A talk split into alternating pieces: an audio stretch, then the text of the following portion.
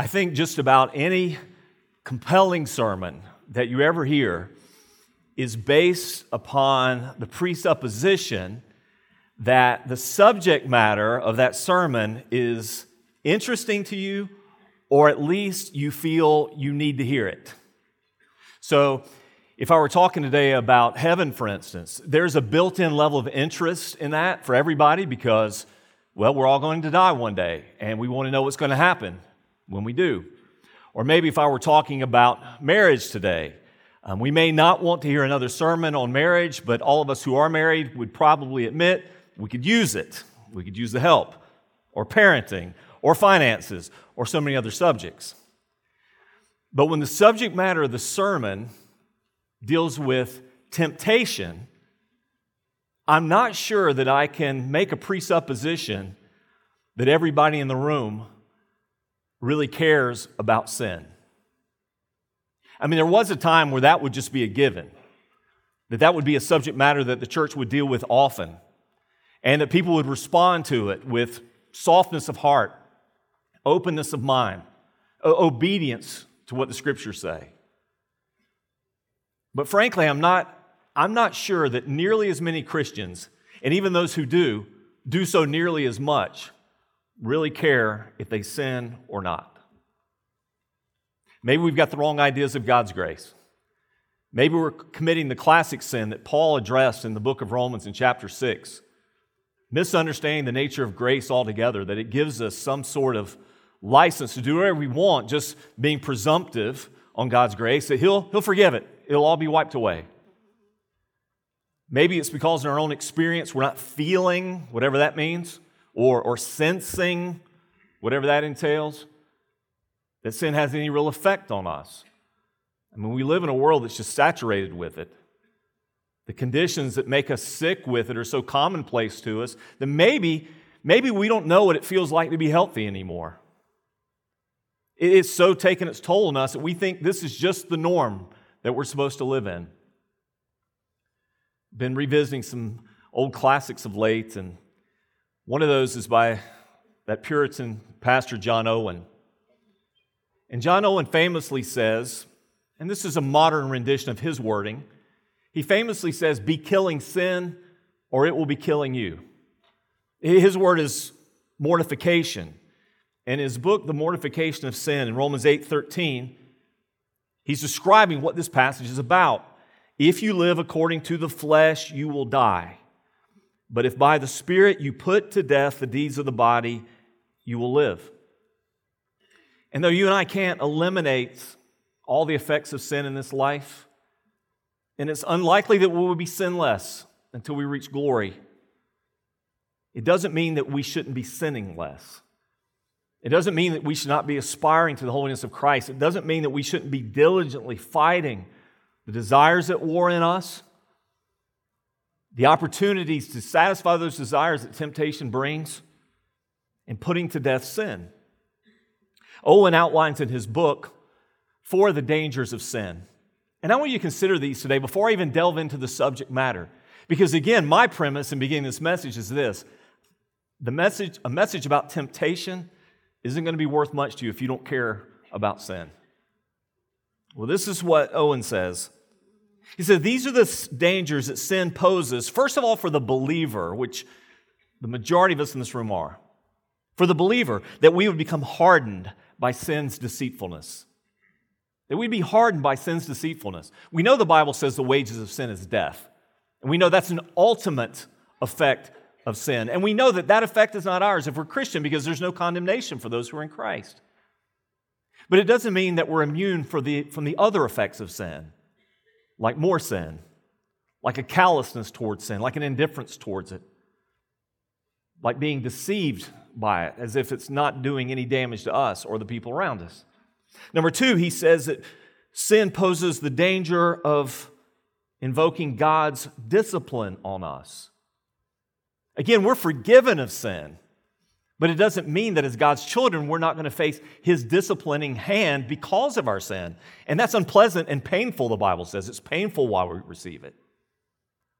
And I don't know about you, but I, want to be blessed by the hand of God, not punished by the hand of God. He also says a danger for believers is that we lose our peace and we lose our spiritual strength. Again, to me, that's just sort of the condition. You know, when you get used to being tired all the time, when you get used to being frustrated all the time or discouraged all the time, or maybe during these long, wet, cold Alabama winters, we get used to having a stuffy nose all the time, or a cough, or a, a itch in the throat all the time. I did set that up, but my throat was itching. that was not just an object lesson. But we get used to just being stressed and anxious, not just about conditions, but about our own lives, our own morality, and our own sense of right and wrong. This lack of ease and peace, and then spiritual strength. Where's the spiritual strength? Is this normal Christianity that we live? Is, this, is it normal Christianity that you live? When you look at your life and you're, you're reading through the New Testament text and you see descriptions of these great people of God, you say, yeah, it's me too, or is it foreign to us? And finally, there's the danger of eternal destruction. That maybe the pervasive presence and the consistent practice of sin in our life is actually revealing something that we don't want to admit. I'm not really saved. I don't really have the Spirit of God in me, which wars against my flesh. I don't have the presence of Christ that battles against my unrighteousness. I like sinning, and I'm comfortable in it, I'm at peace with it, and I don't have a problem with it. And maybe it's eternal destruction that I should be most concerned about, not temporal discomfort, not being ill at ease, not being disciplined by God, but by the very eternal consequences. And so today I just pray as a setup, a beginning to this message, that God will stir all of our hearts to a concern about that which concerns His.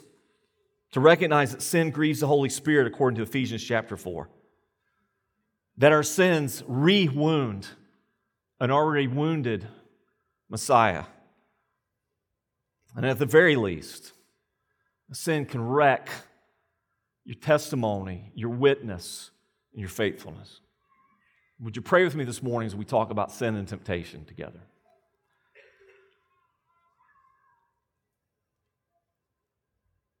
Father, my presupposition in people's hearing is that they will be interested in the subject. But my presupposition in speaking is that your Holy Spirit is powerful and operating presently in us, that you will not allow your word to return void. You will cause it to accomplish the purposes for which you are sending it. So, Father, I'm trusting in you. I'm trusting in the power of your Holy Spirit. I'm trusting in the authority and the living content of your word to sink deep to have its effect that you intend, and to bring about a result that pleases you and blesses us. May there be a harvest of righteousness based on what we do with what we hear today. I pray in Jesus' name. Amen. I want you to turn your attention this morning to Matthew chapter 4. Matthew chapter 4. For those of you who are going through your Bible reading plan, you're way past Matthew chapter 4 by now. But you've seen this in the, con- in the context of the unfolding storyline, the revealing, the unveiling, as it were, of Jesus Christ. We saw in chapter 3, he's just undergone a public baptism, a public inauguration of sorts, and the declaration that this is the Son of God in whom he's well pleased, the Savior of the world, taking away our sins. Jesus, perfect righteousness for our sake. And the Bible picks up there immediately, verse 1 of chapter 4. Then Jesus. Immediately after this pinnacle event, this great coronation, this is my son. Listen to him. This is my son. Follow him. This is my son. Trust in him. After this pinnacle, Jesus was led up by the Spirit into the wilderness to be tempted by the devil. Now, God doesn't tempt us. We know that from Scripture. He doesn't tempt us. God is not the cause, the instrument nor does he have any desire ever for any purpose that we should ever sin. He's not the author of it, the architect of it, and he's not the instigator of it. But it was by God's design that this would happen to Jesus. And we're going to talk about why in just a minute. It says, after fasting 40 days and 40 nights, he was hungry. Uh, that, that might be the greatest understatement you're going to read in the Gospel of Matthew. And, and by the way, let me add this here just for a moment. I don't think we're talking about something that is in itself supernatural here. I, I think there might be a tendency to dismiss what you're about to hear and say, oh, 40 days, 40 nights, no one can survive that. Well, one, there are different types of fasts. There, there are different ways that you could have. And it's not physically impossible, it, it might be exceedingly difficult to undergo a 40 day fast without food. It's not impossible, it has been done. So perhaps Jesus only had water. Perhaps he limited himself. We don't know. This is a physically excruciating, physically exhausting, emotionally, psychologically wrenching event. But Jesus is a man out in the wilderness who subjected himself to this for 40 days and 40 nights, and he was hungry. And the tempter came and said to him, If you are the Son of God, command these stones to become loaves of bread. Did you catch that contextual bridge? It was just declared by the voice of God Himself that this is my Son. So all that could hear, Jesus was spoken by the Father as His Son. And so Satan now comes in, and what does he do? In so many acts of temptation, many, so it's just this tiniest little seed of, of doubt. And when does he come with temptation? When you're weak and when you're tired because you're so much more vulnerable, so much more susceptible to it. I think sometimes in our fatigue and in our frustration, in our exhaustion, in our anxiety, in, in, in our stress, and you know we we work so hard and we've denied ourselves so much and we've been going so long and we don't haven't had a break and things have been hard against us and all that and in our minds we may not say it explicitly but implicitly we think we deserve the reward of sin and so he comes at us in that weakness. Man, we're too tired to resist. We're not thinking clearly. Our desires are overwhelm our common thinking. And man, we are so, so short term in our thinking right now. We're not thinking long term. We're not thinking about cause and effect. We're thinking about satisfaction of an immediate need or feeling, and boom, he hits. And he says, If you're the Son of God, command these stones to become loaves of bread. But he answered, It is written, Man shall not live by bread alone, but by every word that comes from the mouth of God. Then the devil took him to the holy city. He set him on the pinnacle of the temple, and he said to him, If you are the Son of God, throw yourself down, for it's written, He will command His angels concerning you. And on their hands they'll bear you up, lest you strike your foot against a stone. Jesus said to him, Again, it's written, You shall not put the Lord your God to the test. It's kind of interesting in the point and counterpoint of this spiritual battle that Jesus' response to the temptation of the enemy is to quote a scripture that's the foundation of his response. Why I do what I do is my faithfulness to what God requires.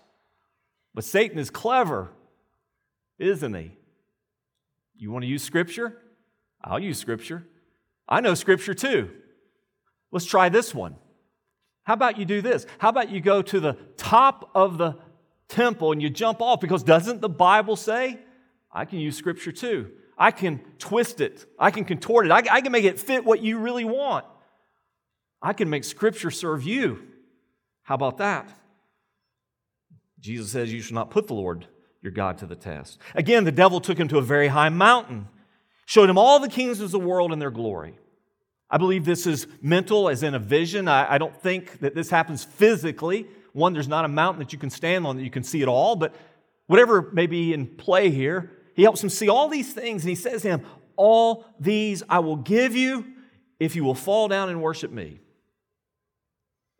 Then Jesus said to him, Be gone, Satan. For it's written, You shall worship the Lord your God, and him only shall you serve. Then the devil left him, and behold, angels came and were ministering to him. First temptation is rather subtle and it's nothing inherently sinful, right? You're hungry, do this. Nothing sinful about making yourself a meal. And then the second temptation, it's a twisting of scripture, but you could build a case, you'd be wrong, but that was his challenge to make this verse suit you. And then Satan just foregoes all subtleties and just goes full frontal with him. I tell you what, let's just get down to the root of everything that I really want. I want you and every other person to find all their pleasure, all their satisfaction, all their desires met in me and not in God. But Satan, the great deceiver, Satan, the profound substituter, Satan, the accomplished liar, would have you believe that he could give you the things that he promises, that he could give you the things that you really want, but he never can.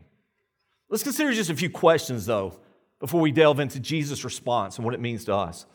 First one is this What is temptation? What, what is temptation? I thought about using some illustrations. There are a lot of clever ones and some humorous ones, but I don't want to minimize this. What is temptation? Referring back to our old friend John Owen, this is what he said. He said, Temptation is anything with the ability to entice the Christian's mind or heart away from obedience to God and redirect it towards sin. Let me say it again anything with the ability to entice the Christian's mind or heart away from disobedience to God and redirect it towards sin. So, where does this temptation come from then? If temptation would draw our hearts and our minds away from God towards ourselves or something else, where does it come from? Well, temptation cannot exist where desire itself does not exist. You can't be tempted to do something you don't want to do. Temptations come from our desires, they come from something that we want. Temptations don't produce those desires, desires produce the temptations. Many of us learned this as we went through that book, Rewiring Your Heart. And in Bowden's book, Rewiring Your Heart, he says this all temptations can do is point out the opportunity to fulfill existing desires. And so the premise is this if you really want to be free of sin, you've got to do more than just fight temptation. You've got to deal with desires. What's in my heart? Why is my heart wrong? Why are my desires broken? How do I address the seed, the root? That's where temptation comes from. So then the question might arise naturally what could Jesus know of temptation? I mean, that's a fair question, right? What could Jesus know of temptation?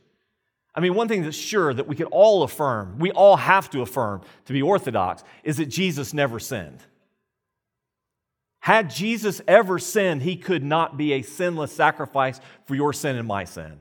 He could have died in exactly the same way, but he would have been dying for his sins, not ours. So we affirm absolutely, unequivocally, that Jesus did not sin. But don't deny Jesus his full humanity. Don't deny Jesus a body that gets tired and needs rest, a stomach that rumbles and needs food, a throat that gets parched and needs water. Don't deny Jesus, the essential nature of his humanity. Yes, he's fully God, but he's fully man. As such, he has real human needs and real human desires. So hunger is real. He knows what God's will for him is to accomplish. And he knows the means to accomplishing God's will is a very painful means indeed. He knows what God's going to give him one day, and he knows the means to accomplishing that is to die on a cross. That's why when he's in the Garden of Gethsemane, he prays and he sweats and he bleeds over that death and that separation because of sin. But when it comes to the raw nature of temptation and sin, I think sometimes you and I have got it all in reverse when it comes to how would Jesus know anything about my temptation and yours. See, some of you in this room are thinking that you're, man, you're just, you're an expert at temptation. You, you think you're an expert at it. Like, man, I, I've, I've dealt with the temptation. I've had, I've had all the temptations. But your experience is the experience of a loser. I mean, you, you might be the one that said, Man, I have been in so many fights. I can tell you about fighting, but you've never won one. You, you've gotten your, your fanny kicked over and over again. Jesus knows about temptation because in those battles against the desires of the flesh and in those needs that we would meet outside of God's intention for us, in those fights, Jesus always won. You want an expert in temptation? Don't look to the person right or left of you. Look to Jesus. He was in every fight like we are. He's been tempted in every way that you and I are tempted. But guess what's absolutely different about Jesus and us? He never sinned. You want advice? You want counsel? You want support? You want an example? You want the power to resist temptation? Well, that would have to be Jesus. So what did Jesus' temptations have to do with me? Well, that's it. Hebrews 4:15 says that he was tempted in every respect like we are. And I get that on the surface these temptations may seem far removed from us. Many of the women in the church and some of the men supporting them are doing a fast right now, Thursday evening through Friday evening. And I, I, get the challenges of that. It's hard for me to fast more than a couple hours sometimes, but it's not like this. It's not this. We say, I, I can't identify with that. And, and if you're like me, who doesn't like to go above the second rung of a ladder, the idea of going to the pinnacle of the temple has no temptation quality to it whatsoever. Like, not, not tempted, not interested in that, not going up there.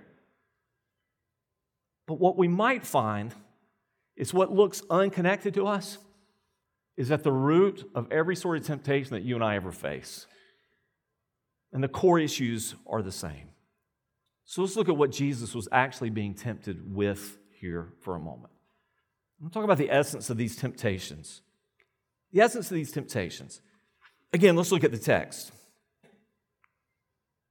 If you are the Son of God, command these stones to become loaves of bread. Here's Jesus out in the, the wilderness. Hungry, no doubt. Thirsty, absolutely. Tired, worn down. And all the effects of this strenuous, exhausting fast. And Satan plants this seed of doubt regarding the goodness of God. In your neediest state, when things are at their worst, when you're feeling the most pain, and you can't see what God is doing or understand why He's allowing it, in those most challenging moments of your life, you will be tempted to doubt that God is really good. Is God really good? Wife has a diagnosis of cancer. I've lost a child. I'm unemployed. The list just goes on and on and on. Will you doubt the goodness of God? Would you consider some parallels here that you may have, may have overlooked sometimes in reading the text of Matthew? I said last week that Jesus is for us the new and better Adam, that all of humanity can be divided into two camps those who are in Adam and those who are in Christ. Those who still have Adam as their head, and we've inherited his sin nature, and we're in the same ultimate condition of Adam, we're separated from God because of our sin, or those who are in Christ, the new and better Adam, who succeeded where Adam failed, who where Adam was sinful, he was sinless, who redeems for us and gives us a new future, makes for us, for himself, a new people. Consider the comparison of Jesus to Adam. When Adam was tempted in, in the book of Genesis, he was in a garden and it was perfect, and God was there. And he had everything he needed, everything was provided for him. He was still tempted in that garden. Jesus is tempted in a desert. When Adam was tempted, he had the support of Eve. He had someone that he loved and cared for, and vice versa. There with him, Jesus is all alone. Adam was tempted in the context of plenty. Anything he needs is within arm's reach. And Jesus is tempted when hungry and tired. But most importantly, when Adam was tempted in the garden, he failed. But Jesus succeeded. And I also said that that Jesus is not just a new and better Adam, that Jesus is the new and true Israel, the true Son of God. Everything that Israel couldn't be. Compare Jesus to Israel in the wilderness. Israel was 40 years in the desert, Jesus, 40 days in the desert or wilderness. For 40 years, Israel complained and they murmured and they turned against God and they failed over and over and over. But Jesus trusted in God and obeyed. Again and again in the wilderness, they sin. But Jesus in the wilderness succeeds. Consider Jesus' response to that first temptation turn this stone to bread. And listen to what Jesus says, but actually, let me read it in the wider context of what he's quoting, because he's quoting Deuteronomy chapter 8. Let me read you a few verses of Deuteronomy chapter 8 surrounding the words that Jesus quoted. Verse 1 The whole commandment that I command you today, you should be careful to do, that you may live and multiply and go in and possess the land that the Lord swore to give your fathers. Okay, so, in the context of wilderness wandering, to make it into the land of promise, which is a true and real place, a part of history, real geography that you can put your feet down on today, but also a picture, as Dan read of this morning, of our final place of rest in Christ and eternity. It's both and. It alludes to something much greater, much grander, that place of promise with God. He says, as you go in and possess the land, do this. Remember the whole way that the Lord your God has led you these 40 years in the wilderness, that he might humble you, testing you to see what's in your heart, whether you would keep his commandments or not. And he humbled you, and he let you hunger but he fed you with manna, which you didn't know, nor did your fathers know, that he might make you know that man does not live by bread alone, but man lives by every word that comes from the mouth of the Lord. Your clothing didn't wear out. Your foot did not swell these 40 years. Know then that in your heart, as a man disciplines his son, the Lord your God disciplines you. So you shall keep the commandments of the Lord your God by walking in his ways and by fearing him. You see what was happening in the wilderness? God was supernaturally taking care of them. You're not going to get hungry here because I'm going to feed you. And your clothes aren't going to wear out because I'm going to protect them. Your shoes are going to last for 40 years. They're not going to hurt your feet. I'm going to do this for you because I want to know what's in your heart. Even when I'm blessing you with every possible blessing, will you trust me? Will you follow me? Will you obey me? And they didn't. Even then, they didn't. And he says, so that you would know that we don't live by bread alone, but by every word that comes from the mouth of the Lord. What's the temptation there when Jesus is tempted? Turn these stones to bread. He says, You shall not live by bread alone, but every word that proceeds out of the mouth of God. That when you're really hungry, just read the Bible. That really all you need to do is all you need is some words. No, he's saying this when you have these desires, and these desires spring up in you, and you want this thing, you want this sin. Which is going to prevail in you? What God's word says or what you want? Who wins that fight? Who wins that battle? Will you say no to yourself? Will you say no to your desires? Even if those desires can be natural things if fulfilled in a God honoring way.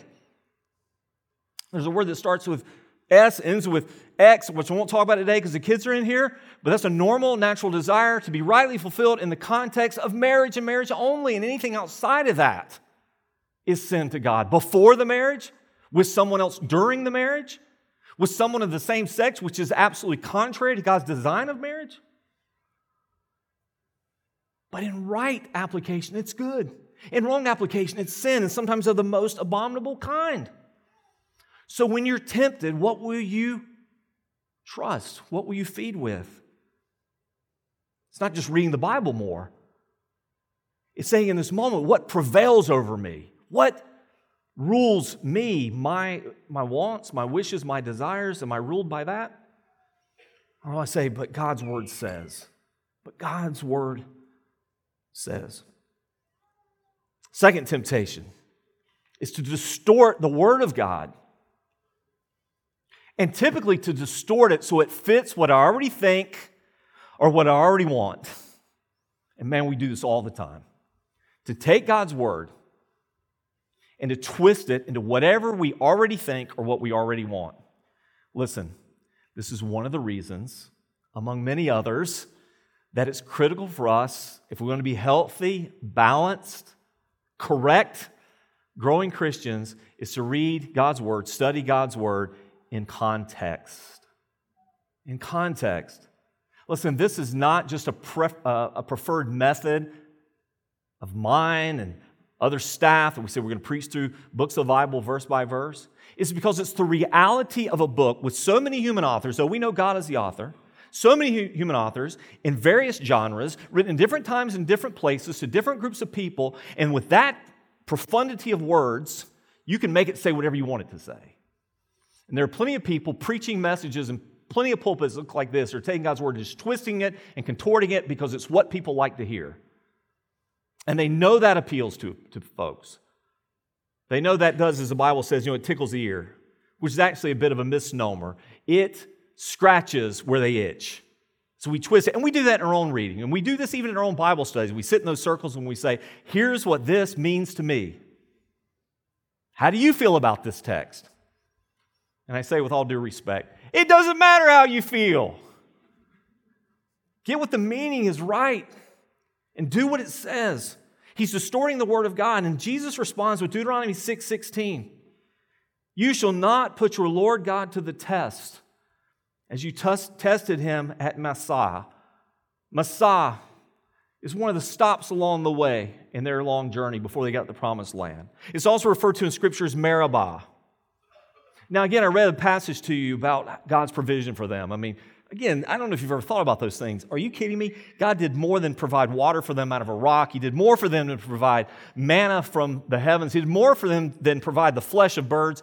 Man, he protected their shoes and their, their, their sweatshirts. I mean, he took care of them in every way. And yet, when they got to a place of difficulty, even after miracle after miracle and provision after provision, they get thirsty at a spot and they begin questioning his faithfulness. And they begin testing him. Well, Satan tempted Jesus to do this go up to the temple and jump off. Now, if there's one prominent place in all of Israel, it's the temple. And if you want to be seen in Israel, you go to the temple. And if you want to really be seen, go to the pinnacle of the temple. That'll draw a crowd. And, and I get the temptation for the shortcut to authenticity or validation. Jesus jumps off the pinnacle of the temple and he hits the stones below, and maybe he does a superhero fall and he's just on one knee and a fist. And everybody says, Oh, all right, he's God. He's God. He really is God. Let's follow him. That would have been cool, right? And some of you might be thinking, why didn't he just do that? He could have proven he was God right then and there. Everyone would have believed in him. They all would have talked about it. No one would have doubted. And maybe if you left one of those cool impressions in the stone, they could go to that place and say, Look, right here. Remember that time Jesus jumped off the temple? Mount right here. Look, he landed right here. He's God. And that would have been awesome. And we would still be lost in our trespasses and sins. We would still be dead. We would still be facing the judgment of a holy God because we'd still be sinful people with no payment made for our sin. The only way to save us was to atone for us, was to do exactly what scriptures require. But Jesus is teaching some other lessons here. One, never presume upon God. Don't presume upon God.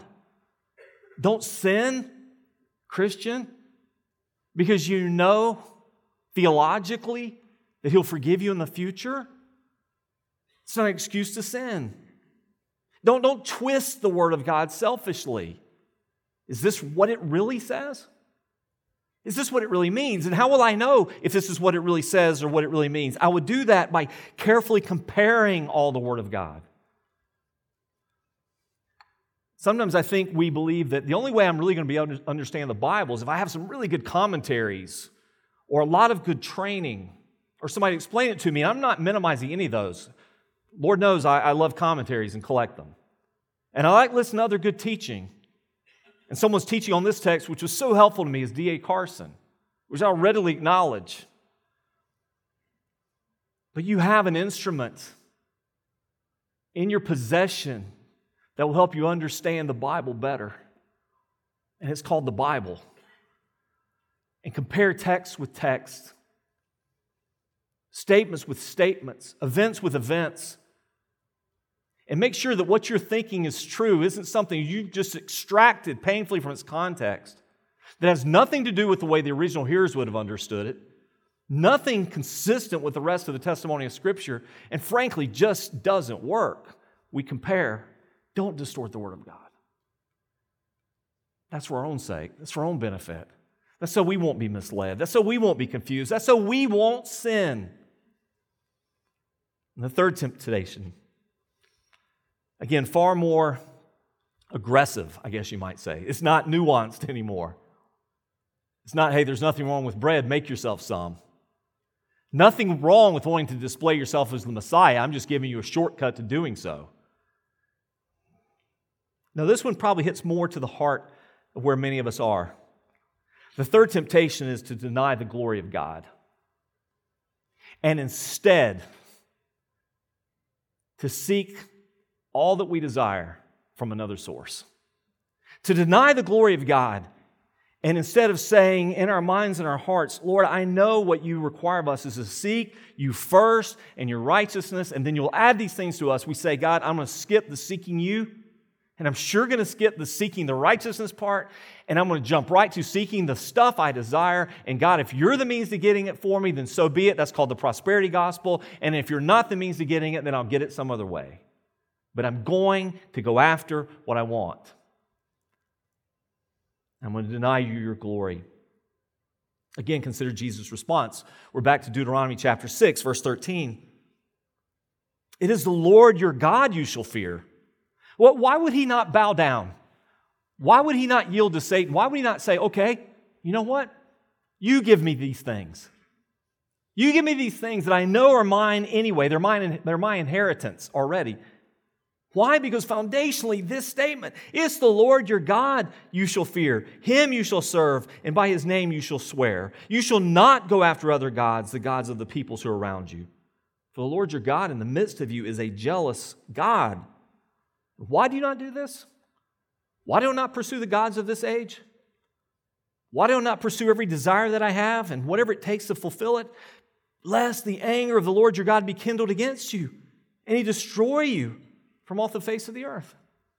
Let me just throw this out there and very little time to expound upon it. But if there's one critical element missing from most Christians' personal theology, is any right sense of the fear of God. We have diminished God. In so many ways, conscious and subconscious, we've reduced God to counselor and friend, partner, benefactor, advisor, helper. And I'm not saying he can't be those things, but he's so much more than those things. And at the root of every faithful Christian is an acknowledgement of the holiness of God and I don't sin against God because God is a fearsome God. How could I choose someone else? How could I trust someone else? How could I walk away from Him? He is the one true God. You know, Jesus already knew that the whole world was going to be His footstool. He knew this. Now, giving Satan the benefit of the doubt here, which sounds like an odd statement, he's not omniscient, okay? He doesn't have the full revelation of Scripture that we have now. And maybe he didn't know all the things that were going to take place. Maybe he, he really thought that he could detour the whole process, derail it at several different critical junctures. Maybe he really thought that at the birth of Jesus, he could incite such insane, psychotic hatred and jealousy in an evil man named Herod that he could end this whole thing right here and now and get this baby Jesus killed. Then, God, what you going to do? Maybe he thought he could. Or maybe he thought at this moment that the Son of God, the perfect Lamb who came to take away the sins of the world, in a moment of great, intense weakness and need, could actually be tempted to abandon his mission and instead turn to him for all these things that God had promised him. See, Jesus knew that the cost of all of these things was the cross, but it would be through his obedience and faithfulness that he would be the heir of these things. Through his obedience and faithfulness, he would inherit these things. That's what Hebrews 1, verse 2 tells us. Everything that Satan was promising him was his already, future tense. Everything that genuinely will bring you joy, everything that will genuinely give you peace, everything that will genuinely cause you to both feel and be able to give love is promised you already in Christ. And it will be yours one day. We will enter into his joy, and we will enter into his peace, And we will enter into his perfect love, to be loved completely, to have peace without any hint of conflict, to have joy without even the scent of sin. This is our inheritance if we are obedient and faithful. And consider this just for a moment. Satan might tempt you with the fulfillment of every desire. Let's be specific. He might tempt you with something that will make you feel good, that you like. Wouldn't be tempting if you didn't have a desire for it.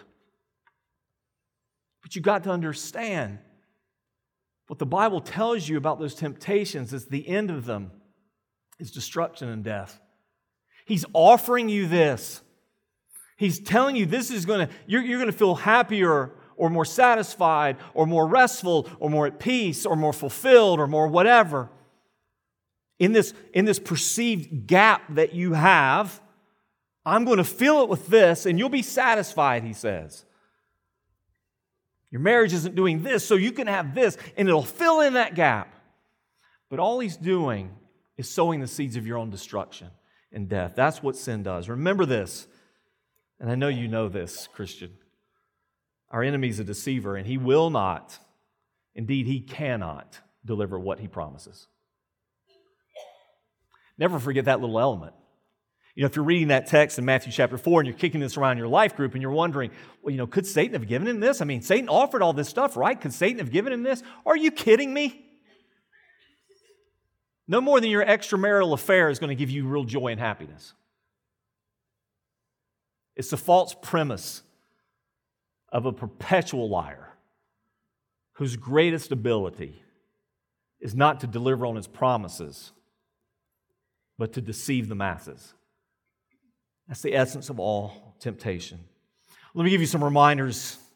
It's easy for me to go a little bit into overtime today because I'm not taxing everyone over in children's church because they're here. So, tax you here. I want you to remember these things. And I leave you with some, some personal application of the text. The, the way I preach this today may have been different than you've heard the temptation of Jesus preached. And, and that was intentional, not just to be different for different sake. But I think sometimes we miss the forest for the trees here. Jesus didn't go out into the wilderness on some grand 40 day excursus for the sake of an object lesson. He's not saying to those people behind him, say, All right, kids, I want you to watch. I'm going to go out here, and the devil's going to be out there. Watch what I do, and then you do it, okay?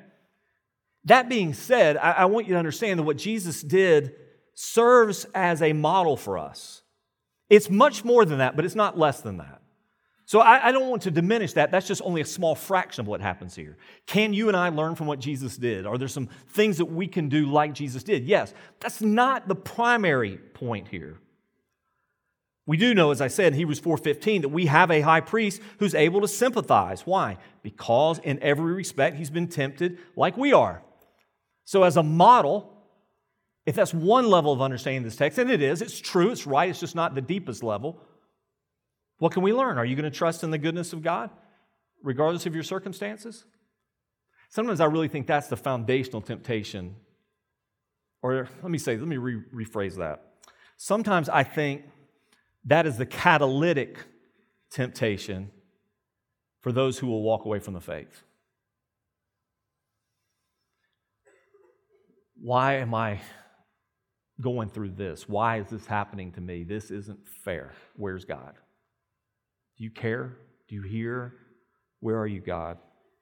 Will you trust Him despite your circumstances? when it comes to that, not living by bread alone, but by every word that proceeds out of the mouth of God, if you've got a tension in your life right now between what God demands and what you want, your demands, His desire, are you going to submit to His will or are you going to give in to yours? And that's a real application here. This is the real battle of temptation. It's fighting yourself and winning. You know nothing of the power of temptation if you've not beaten it.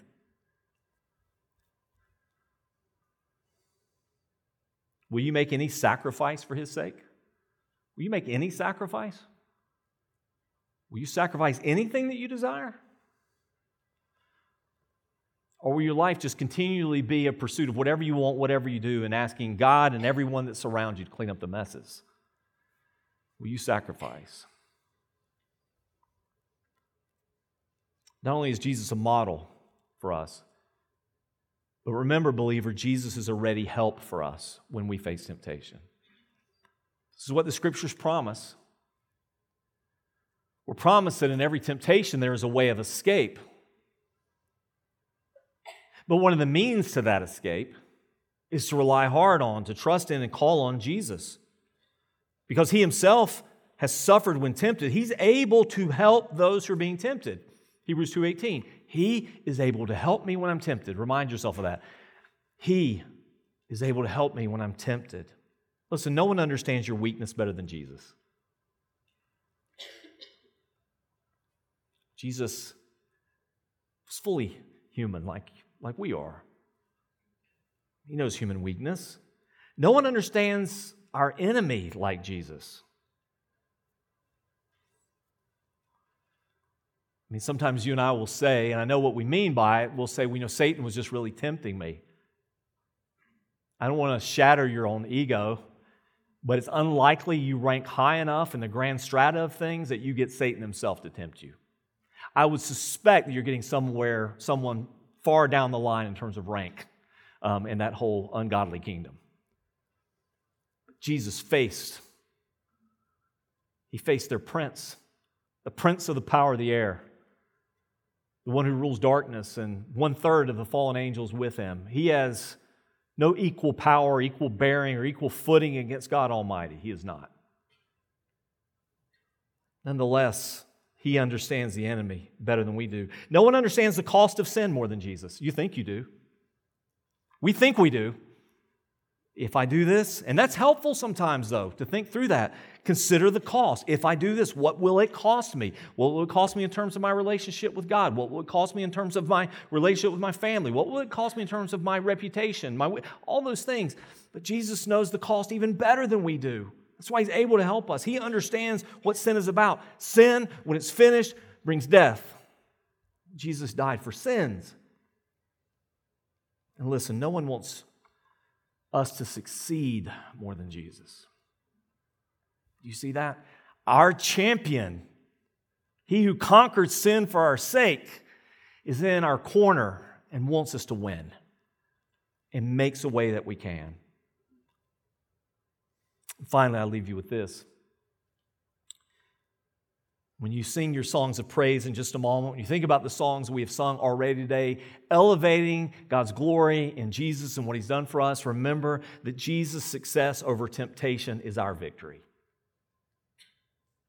Yes, there's a model to be followed there. Yes, there's an effect of what He accomplished there that He might help us. But you want to know what was really taking place there? Satan was battling Jesus, the king. The king who comes into the world and says, The kingdom of God is here.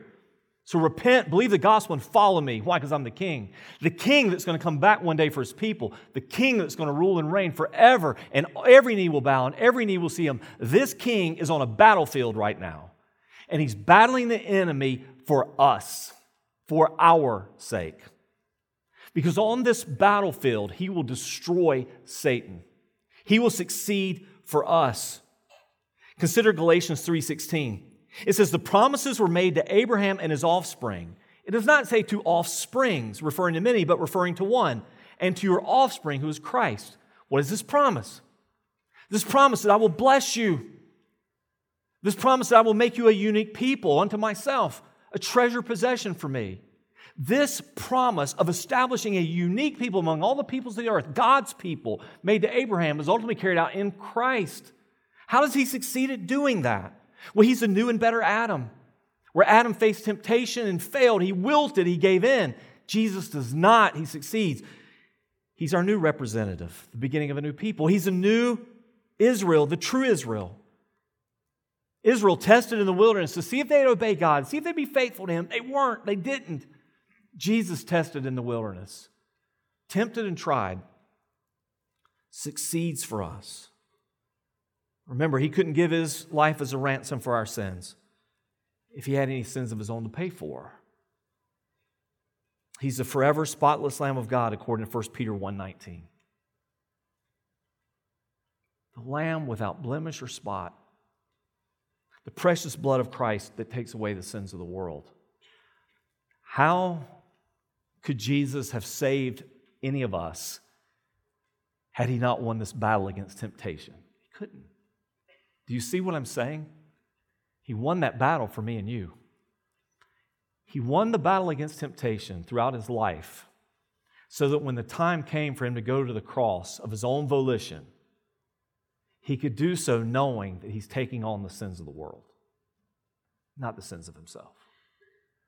And he who knew no sin, that's critical, could become sin for us. He could be treated as the worst of sinners for us. He could take on our sin for us so that we could become the righteousness of God in him. So, all the righteousness that he defended, all the righteousness that he established through all of his obedience, all the righteousness that he carefully guarded by doing everything the Father told him to do and nothing that he didn't, sinless in every way, though tempted in every way, was so that he could give that righteousness to us in the greatest exchange in all of time and eternity. My sin for his righteousness, and vice versa. That's what the temptations of Christ are about. Would you pray with me this morning? Father, I pray that you gladden the heart of every believer in this room of the glory of our salvation in Christ. Father, I pray you would invoke in us a sense of awe and wonder, amazement, and worship. Worship would be our response. Thank you, God, for doing this. Father, I pray that you would eliminate from us any wrong sense of grace and mercy. But instead, Father, put in us a desire, an increasing desire for holiness, for godliness. Father, may we not presume upon you. May we not twist what you've said. But Father, may in every way we aim to be faithful and obedient. And Father, I thank you that we are able to do this not in our own strength. We do not become new Adams by turning over a new leaf and by trying harder, by beginning again, but because we have a new and better Adam, Jesus, who saves us, who changes us from the inside out, who makes us new creations, who puts a new heart in us a heart ruled by your Spirit. So, Father, I pray that we would yearn now to walk by that Spirit and not by the flesh, not fulfilling every want and desire as if it didn't matter what we did, but instead, Father, pleasing you. Pleasing you. So, Father, stir us to that. I pray that in this room, even now, there's real repentance happening and honest and genuine confession happening, not just remorse and regret, but Father, turning from sin to you and saying, God, forgive me, set me free, make me new again, renew me, restore me, heal me. pray among the believers in this room, all those things will be happening. Listen, as you pray this morning, if you're not a Christian yet, then I hope the clear and obvious challenge to you in the message is this one day, every single person will stand in the presence of God Himself before His throne in judgment. On this great day, Christians will celebrate. We'll celebrate that what our hearts have treasured and what our minds have believed in, our eyes now see and our hands now touch. We receive the blessings of that salvation in all of its fulfillment, the enjoyment, the pleasures of God forever and ever and ever, every good thing and every evil thing undone. It's a day of celebration, but for those who don't know Christ, it's a day of horror and terror. The hearts of all revealed and things done in secret, made public. Those things only in our own thoughts broadcast. And what will we say on that day? Will we mutter those same excuses? It's not that bad. Everybody does it. I'm only human. Or in that day, will we recognize the full weight and consequence of sin with the only expectation judgment, condemnation, eternal suffering. This is what the Bible teaches. This awful news, this horrifying news, is what makes the gospel so good. It's what makes the good news good. That Jesus took our punishment, suffered our death, but beat it, beat death, destroyed it, conquered it, came back to life, and offers that same life for all who believe in him. Taking away death's victory, taking away its painful sting, replacing it with the promise of glory, the promise of heaven, the promise of God Himself. God holds that out to you right now. Will you receive that? Will you turn from yourself, abandon your self righteousness, seek God to forgive your sins, and ask Him to give you new life? Will you become a follower of Jesus today? Turning from your sin and in faith to Him, say, Save me. Our only hope. But that hope can be yours as sure as it is ours, all who believe in this room today. Father, move in us by the power of your Spirit, that everything that we say and do and every response we give would be pleasing in your sight. I pray in Jesus' name. Amen.